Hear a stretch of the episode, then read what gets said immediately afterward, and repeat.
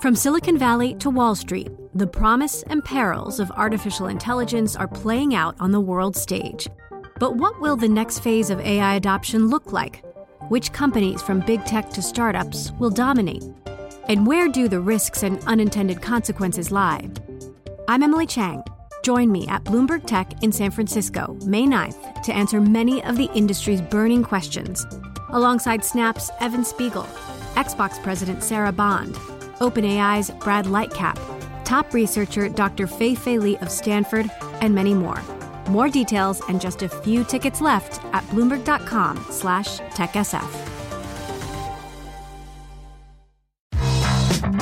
Welcome to the Bloomberg Markets Podcast. I'm Paul Sweeney, along with my co-host, Vonnie Quinn. Every business day, we bring you interviews from CEOs, market pros, and Bloomberg experts, along with essential market-moving news. Find the Bloomberg Markets Podcast on Apple Podcasts or wherever you listen to podcasts and on Bloomberg.com.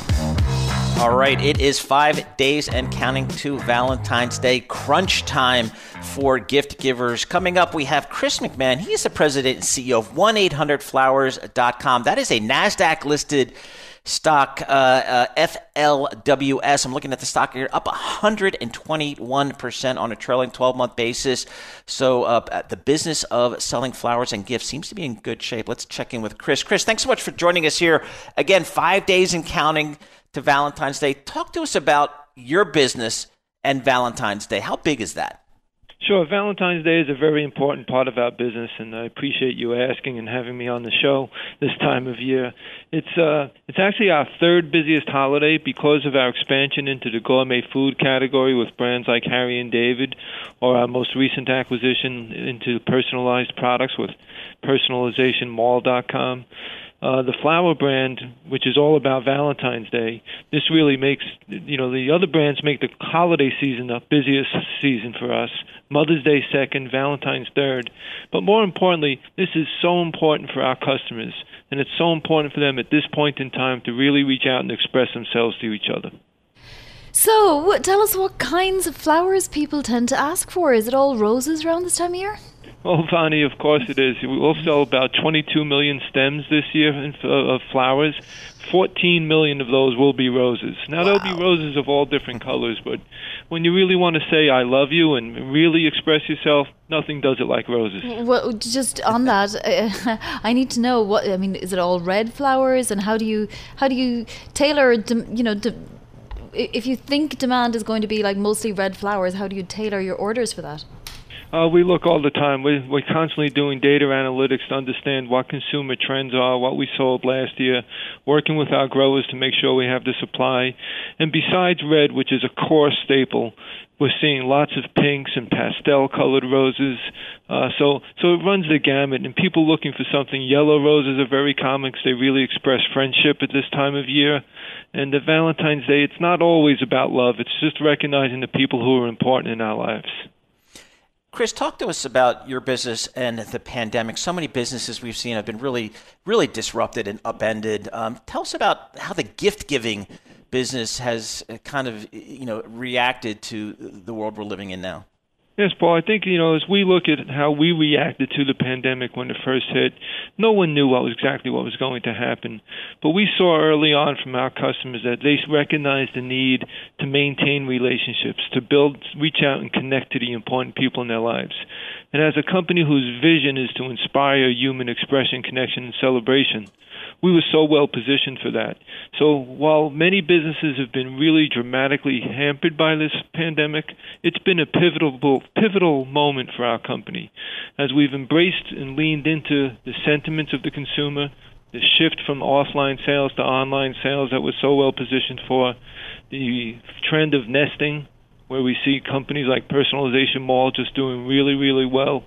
So for us, we were accelerating our revenue for the past couple of years it's accelerated more now as we've gone into the pandemic, and we're just so honored that customers turn to us to help us help to help them express and connect with the important people in their lives. Sure. Did your growers have trouble getting enough people to pick their flowers? Uh, were, there, were there any kind of bottlenecks like that? I think in overall retail and supply chains, we've all had our challenges, but luckily we've been able to work together in partnership and really overcome those challenges, whether it's working with the growers here in the United States or in other parts of the world where some of our product comes from. So we've been able to, through collaborative partnership, we've been able to overcome many of those challenges and not really be, be uh, disrupted in the industry. So 1-800-Flowers.com, that brand has been around uh, forever, Chris, but you guys have also really diversified into Simply Chocolate, Shari's Berries, the Popcorn Factory. What's the next avenue of growth for your company? Well, again, I think, Paul, as we look to say what we're really about, people look at us as a gifting company, but what we're really about is a company to help you express and connect and to celebrate. So our most recent acquisition that we did in the midst of this pandemic, believe it or not, was uh, our largest acquisition ever of Personalization Mall. Uh, and that's brought us into a whole new product category. That's a trend we saw developing. People looking to personalize everything with the, you know being able to put their photographs on things, personalize the message, etc. So we're we'll be continuing to grow into that category, and then just looking for what else helps you to say something to someone who's important to you. Uh, whether it be something for free, whether it be something that costs five dollars, like our Cheryl's cookie cards, where you could send a personalized uh, box with a single cookie in it, just to say I'm thinking of you. So our mission, our vision is to just keep people connected and find more and more ways to make that easy for them. There's so many things on the personalization mall that I have ideas for. Chris, I'll be in touch. Thank you so much. That is Chris McCann. And of course, if you are ordering flowers or something more personalized for any of your loved ones, do call 1 800 Flowers before Valentine's Day. Well, we have a Secretary of State now. His name is Anthony Blinken, and one of the first things that he is doing is trying to end the war in Yemen. He says it's priority and that the humanitarian crisis is no longer just palatable, which it hasn't been for a long, long time. So the US planning to revoke terrorist designations on Yemen, Yemen's Houthi rebels. Let's bring in somebody who knows a lot more about this and about what Biden's foreign policy is likely to look like more broadly. Ariel Cohen is senior fellow at the Atlantic Council and founding principal of International international market analysis. Ariel, thank you so much for joining. Obviously, Blinken feels very strongly about Yemen, which is great because it's been ignored for many, many, many months. What happens here? Does he be is he successful in trying to end Yemen's war, or is this a case of the U.S. getting involved where it shouldn't? Um, the Yemen war is a humanitarian disaster. Uh, what is important to remember is that uh, Iran is projecting power to Yemen uh, and mobilizing, arming, training, equipping uh, the Houthi rebels. And these are pretty, um, uh, pretty underdeveloped folks in the Yemen who never ever had their own missiles. So now the Houthis are shooting the Iranian missiles into Saudi Arabia, and whether you like them or don't like them, there's a lot of things we dislike about Saudi. They're our allies, and they've been our allies since 1945 when uh, President Roosevelt and the founding king of Saudi Arabia, um, bin Abdulaziz, uh, Abdulaziz uh, agreed on a strategic partnership. Mm. So to just um, say we're going to stop the war in Yemen is great, but you need a commitment from the Houthis to stop firing missiles at the Saudis, uh, to stop attacking their um, uh, oil fields, and the, from the Iranians who supposedly want to join, rejoin the uh, nuclear agreement JCPOA with the United States and the others, to commit to pull out of Yemen and stop supporting the Houthis. If these elements are in, uh, kudos to the State Department, to Tony Blinken, to President Biden for resolving a bloody and horrible conflict in the Yemen. All right, Ariel, let's broaden foreign policy out a little bit here under the Biden administration. Um, here, the Biden administration, the president said he wants to re engage in global diplomacy after four years of President Trump's uh, America First agenda. How do you believe America will be embraced by the world once again as a leading voice in global diplomacy, or does it have to work to get that trust back? Well, first of all, we should remember that Trump came as a symptom uh, of uh, the fatigue a lot of folks in this country have with uh, long wars, commitments in Iraq and Afghanistan that were going on for 20 years. Families lost their dear ones. It cost us probably a trillion dollars to be engaged there. So there was a reaction. It didn't happen in an empty space just because Donald Trump had very poor, poorly thought through ideas about the world, which he did. He did. He's a nationalist. He's an isolationist. Doesn't work like that in the 21st century. However, the rise of China and uh, the wariness of our European allies to work with us, standing up to Putin in Russia, standing up to Xi Jinping in China. You see what the Europeans just did?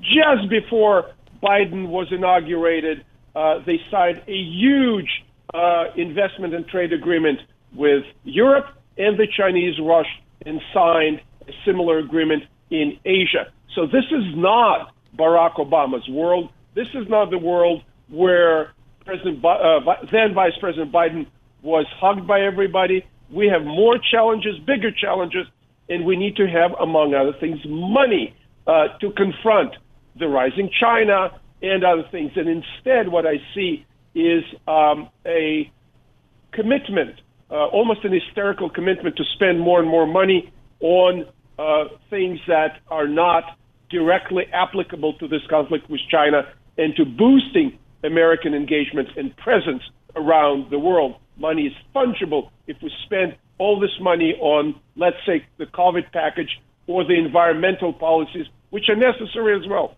clearly they're necessary. But we need to keep the whole picture um, in mind and see the huge challenges in front of us in terms of international engagement in terms of how we bring back the allies in Asia, India, Japan, the Philippines, Ariel? Vietnam, and in Europe. Yes. We only have a minute left. How will Biden approach China? Relations are not good between the US and China right now. Well, this is a part of a huge systemic challenge to the United States. China is a rising power. China thinks that they're going to become the greatest economic power on the planet in this decade before 2030. And uh, Xi Jinping, the Chinese leader, is more authoritarian, more dictatorial than anybody since Mao Zedong, and he compares himself to Mao. He wants to bring Taiwan back by hook right. or by crook, either politically or militarily. This is a huge challenge for President Biden. Dr. Ariel Cohen, thank you so much for joining us. Dr. Ariel Cohen, he's a senior fellow at the Atlantic Council, also a founding principal of International Market Analysis based in Washington, D.C. From Silicon Valley to Wall Street, the promise and perils of artificial intelligence are playing out on the world stage. But what will the next phase of AI adoption look like? Which companies, from big tech to startups, will dominate? And where do the risks and unintended consequences lie? I'm Emily Chang. Join me at Bloomberg Tech in San Francisco, May 9th, to answer many of the industry's burning questions, alongside Snap's Evan Spiegel, Xbox President Sarah Bond, OpenAI's Brad Lightcap, top researcher Dr. Fei Fei Li of Stanford, and many more. More details and just a few tickets left at bloomberg.com slash techsf.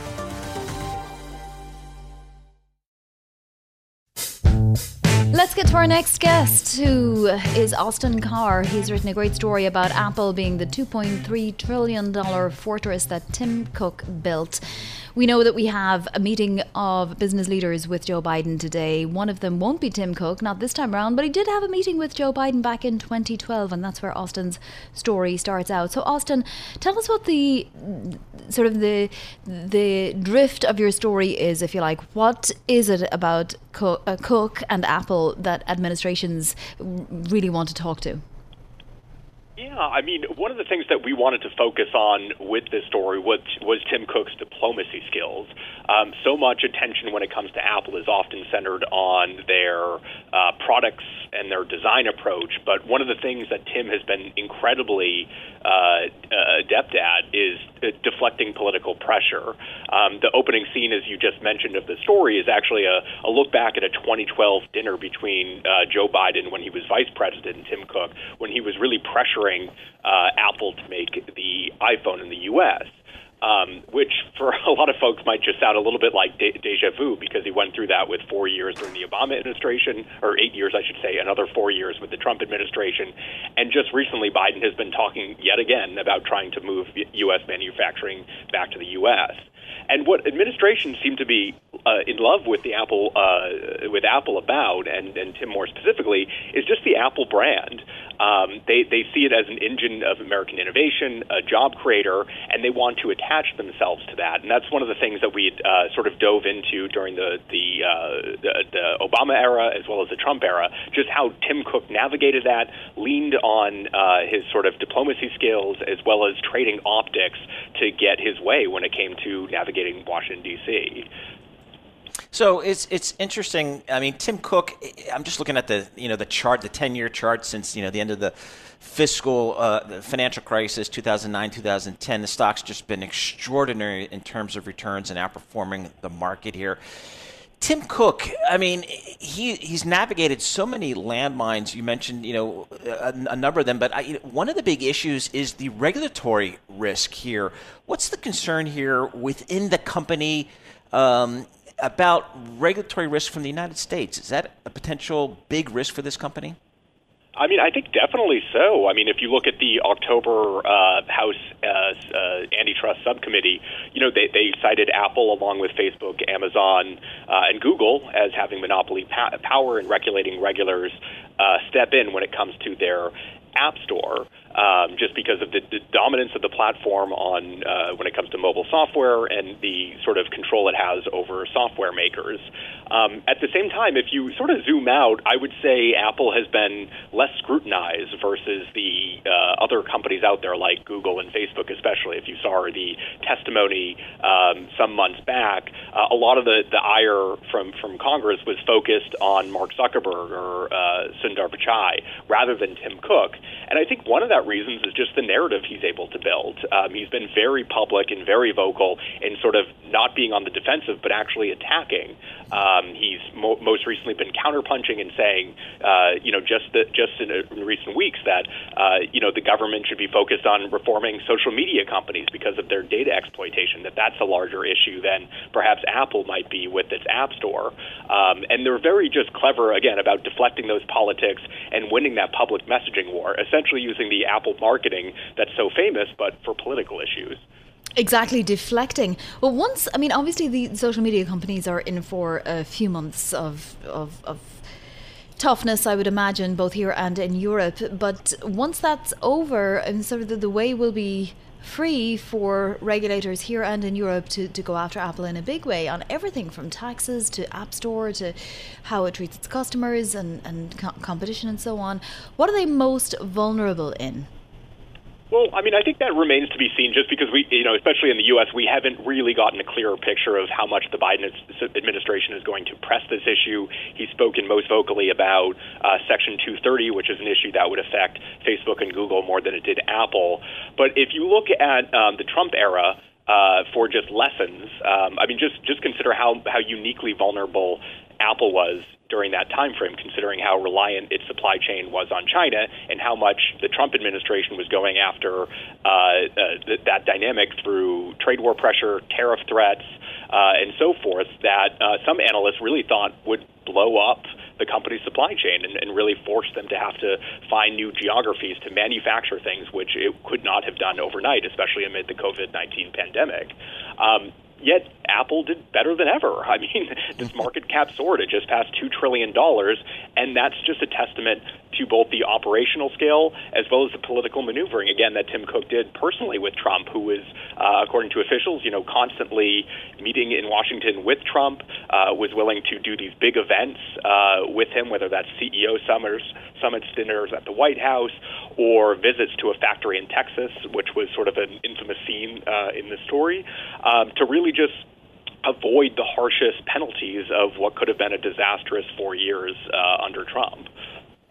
Austin, thank you so much for this uh, this story. It's just a fascinating story. Uh, Austin Carr, Bloomberg technology reporter, his story, Bloomberg Business Week magazine. Apple is a 2.3 trillion dollar fortress that Tim Cook built. From Silicon Valley to Wall Street. the promise and perils of artificial intelligence are playing out on the world stage. But what will the next phase of AI adoption look like? Which companies, from big tech to startups, will dominate? And where do the risks and unintended consequences lie? I'm Emily Chang. Join me at Bloomberg Tech in San Francisco, May 9th, to answer many of the industry's burning questions, alongside Snap's Evan Spiegel, Xbox President Sarah Bond, OpenAI's Brad Lightcap, top researcher Dr. Fei Fei Li of Stanford, and many more. More details and just a few tickets left at bloomberg.com slash techsf.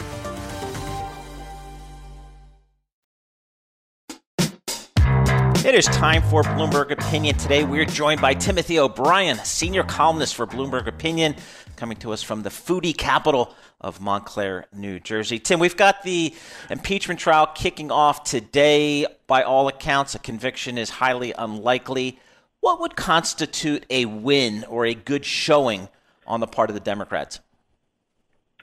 Well, I think I think there's still a lot that voters and citizens don't know about what occurred on January 6th in terms of who planned the event prior to it occurring, who coordinated what occurred there. Did the White House know? How much did Trump know? What did what did his campaign know? Uh, it would be a useful exercise if this trial got at that because it's vitally important for the law and, and I think the historical record. But political concerns are driving this one, obviously. And I, I don't know, you know, there's a lot of debate on that very issue within the Democratic Party itself. There's some folks pushing for a speedy trial, and there's others asking for a more deliberative process that airs everything. Um, I think the White House seems to prefer a speedy trial as well. But again, these are political issues that are driving that debate, not not the legal values. I think. For sure. Tim, if there are no witnesses allowed, how would we find out some details of the type that you just enunciated? I don't know. Yeah. Uh, I, I frankly don't know. I don't know why witnesses aren't being subpoenaed and and uh, uh, required to testify under oath, including uh, Donald Trump. I don't know why there isn't a more aggressive effort to collect that kind of evidence. I should say I do know, but I think it's, it's it, it amounts to a travesty that I think historically people will look back on this and and see it as as Democrats once again caving to more savvy and street smart Republicans who, who know how to muscle procedure along um, at the expense, I think, of better outcomes. Tim, what role, if any, is the White House playing in this process? Well, well, certainly Biden has sat back and has not had any comment about it, but but behind the scenes, um, there certainly has been a lot of indications that uh, the White House would prefer that that the trial is expeditious and that it, it, it doesn't uh, gum up the machinery. And I think their concerns are uh, it, it, it, could derail Biden's ability to get um, more COVID 19 legislation passed. It would uh, hinder his ability to form his cabinet. Um, it's not clear to me that that's actually the case, but there's a there's a concern about that in the White House. Will Trump's defense be able to, you know, put forward a case that will, will defeat the case of all of the managers? So there's what, two, four, six, eight, nine managers from Jamie Raskin to Madeleine Dean. And surely they'll have, you know, a good case. Will will the defense be able to uh, to knock that case down? Well, I think, you know, an acquittal is pretty baked in here now, Vonnie. The Democrats would need 67 votes uh, finding Trump guilty, uh, and I don't think there's any possibility they're going to get there. It looks now like um, Republicans are going to, you know, march in lockstep on this one. So, uh, unfortunately, it looks like whether or not Trump's defense mounts a good case may be irrelevant to the outcome. But in terms of their raw argument, uh, it is it is is a pretty ridiculous one. It's it's founded on two things: that a president can't be impeached, and I'm sorry, a former president can't be impeached, even though Trump was president at the time he was impeached, uh, which makes that claim I think irrelevant, and that Trump was merely exercising his free speech rights when he uh, told marchers in Washington that he would lead them down Pennsylvania Avenue, and they needed to fight to make sure their country wasn't taken away from them. Um, free spe- we all are protected by free speech, but no one's allowed to go into a movie theater and scream fire. Uh, so I think on legal grounds, both of those issues aren't very strong, uh, but they had to say something because Trump is getting tried. Tim, do we know for a fact that no witnesses will be called? You know, we won't know, Paul. That's a great question. It appears that that's not going to be the case, uh, but but uh, the procedures around this have been very murky up until the very moment that we're speaking right now. We may see when this launches this afternoon that they will begin calling witnesses. Um, you know, Lindsey Graham was on Fox saying that if the Democrats call witnesses, he he's going to make sure that the, the Republicans call lots of witnesses too. I think the threat there is that he would hmm. try that that would then amount to slowing the whole thing down. Um, but all indications are that witnesses aren't going to be called. We know that there's going to be a sort of a four hour initial proceeding on the constitutionality of the whole thing, and then sort of 16 hours for both sides to present cases and so on. Will this be wrapped up extraordinarily fast, do you think, Tim? Will we, will we know most of what we're going to find out by Friday, even? That's possible. I think it really depends on how it it, it, it moves procedurally, Vonnie, and it's it could be wrapped up in a few days. Uh, I think it'll be unfortunate if that's the case from a legal standpoint, but again, I, again, I think some of the political realities around there mean that may happen. So, Tim, outside of these impeachment process, uh, you, you, have been following President Trump for, for decades here. What is his greatest legal risk outside of these impeachment processes? Um, you know, there's a there's a there are tax and financial fraud investigations afoot in the state of New York. One is with the uh, New York State Attorney General. That's a civil case. Uh, I think the more threatening case to him is with the Manhattan District Attorney, which is a criminal case, and it would bring criminal uh, charges and, and penalties if if it if it goes all the way to the finish line, and and that involves uh, again, possible tax fraud, accounting fraud, financial fraud, campaign finance fraud. And I think that's very front of mind for Trump. I think it's one of the reasons, I think the legal perils that were facing him was a very significant reason for him fearing losing the insulation of the of the Oval Office when he lost the election. Yeah, it's fascinating. Uh, final question, Tim. What about the rest of his family? Are they, once this is over, open to some kind of action as well? Well, the um, the children are all part of the business and they're involved in those. They're, they're, it's likely they may be swept in, in into some of the problems their father faces in New York. Um, the consequences may not be as grave, but they're they're on that same radar screen. And of course, uh, one final thing, Tim, we don't know if there were pocket pardons, do we? We do not know that. That's a good question, Vonnie. Yeah. We do not know that. Well, we shall find out. It all comes to the surface eventually. Tim O'Brien, thank you so much for joining. Tim, of course, always with some uh, wonderful columns on Bloomberg Opinion and things that you may not have thought of, and some things examined that you did think of, and a full gamut. Tim O'Brien there of Bloomberg Opinion. Thanks for listening to the Bloomberg Markets podcast. You can subscribe and listen to interviews at Apple Podcasts or whatever podcast platform you prefer. I'm Vonnie Quinn. I'm on Twitter at Vonnie Quinn. And I'm Paul Sweeney. I'm on Twitter at PT Sweeney. Before the podcast, you can always catch us worldwide at Bloomberg Radio.